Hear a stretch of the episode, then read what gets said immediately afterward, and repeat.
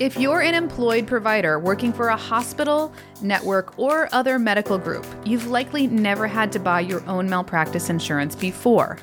But if you decide that you want to start moonlighting, doing some locums or contract work, or perhaps you want to explore going off on your own, now you've got to buy your own coverage and figure it out fast.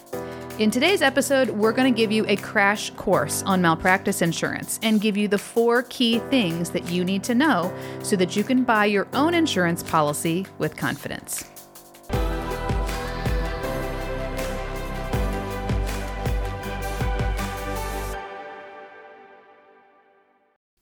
Welcome to Malpractice Insights, the show dedicated to helping healthcare professionals understand medical malpractice insurance and providing you with the solutions you need so that you can get back to the work of practicing good medicine.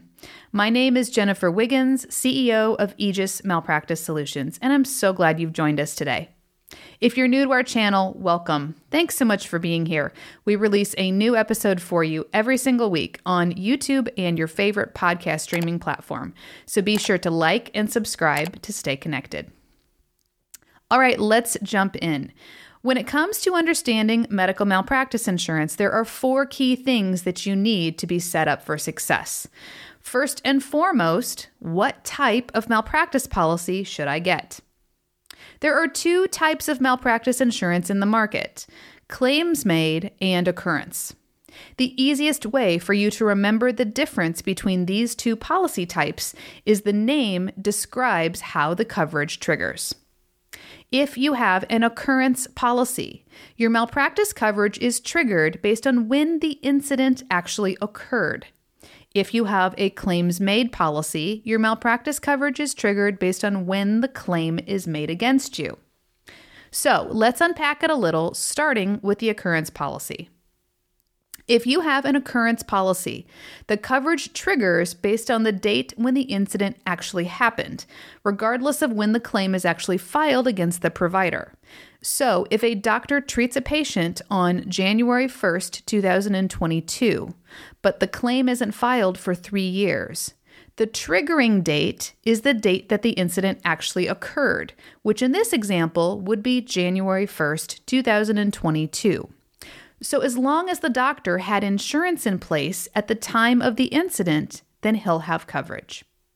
Here's what this would look like in real life. A doctor will buy an occurrence policy day one and then renew that coverage every single year until the time comes when he needs to cancel. After he cancels the insurance, then he can actually just walk away.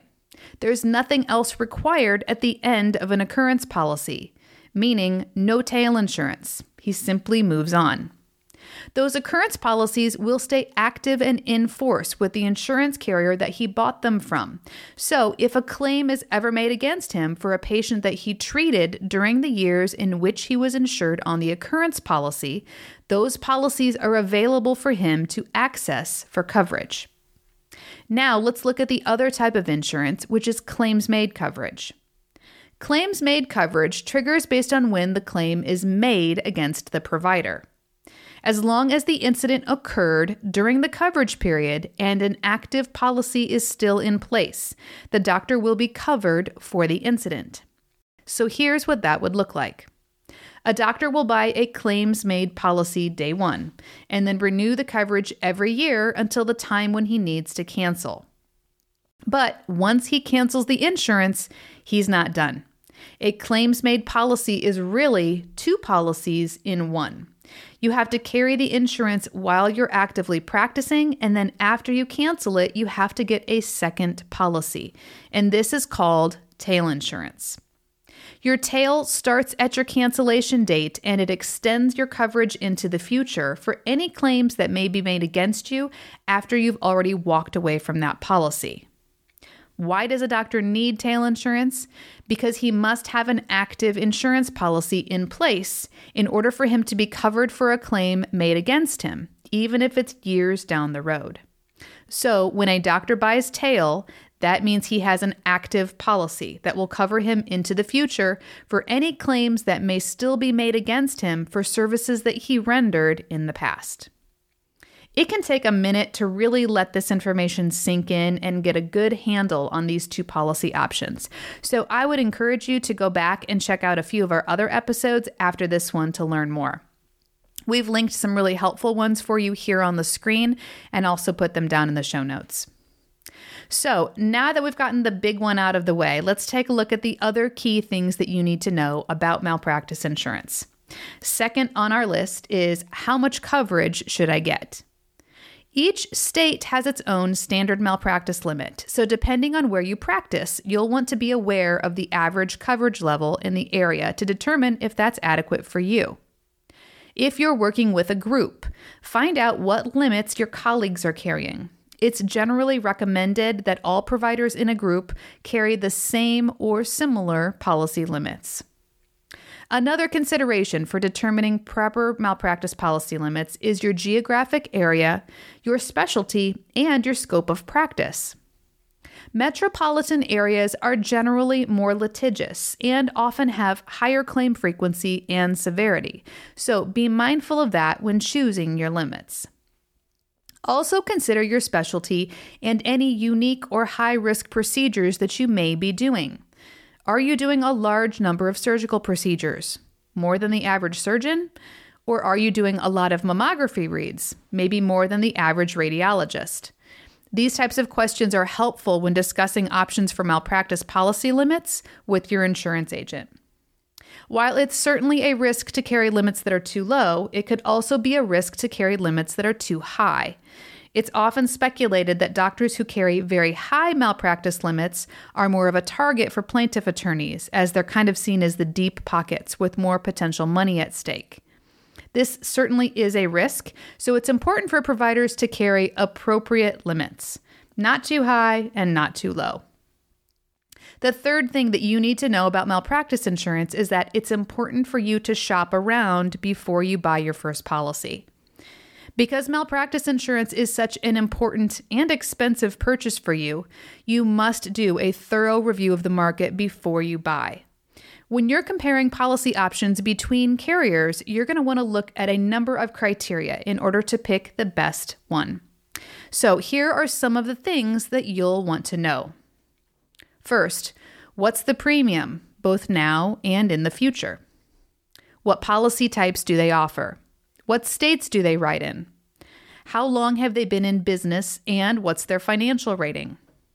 What's their trial win rate, their claim experience, and what defense firms do they use?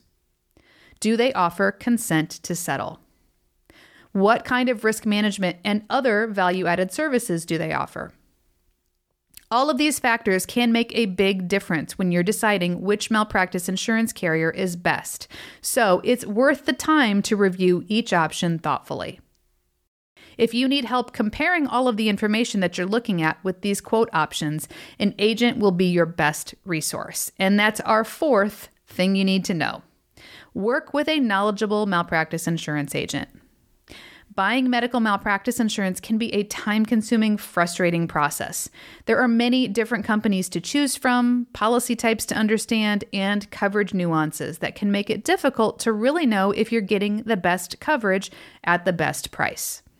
An agent can help you navigate the carrier options and provide you with other feedback, such as information on which company is easiest to work with, which ones are good with their turnaround times, etc.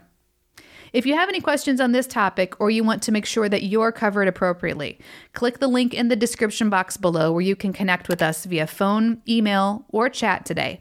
And if you're listening, please visit us online at aegismalpractice.com. That's A E G I S malpractice.com. We have some great episodes lined up for you in the next few weeks. I'm excited about next week's in particular, so make sure you stick around for that one. And please make sure you're subscribed to our show so that you don't miss an episode. If you found this information helpful today, could you also do me a favor and give us a like and leave a review? Your feedback and support really does help us to reach more people, and we're grateful for your clicks and your kind words. That's it for this episode of Malpractice Insights, where we're dedicated to helping you understand medical malpractice insurance and providing you with the solutions you need so that you can get back to the work of practicing good medicine. This is Jennifer Wiggins. Thanks for joining us.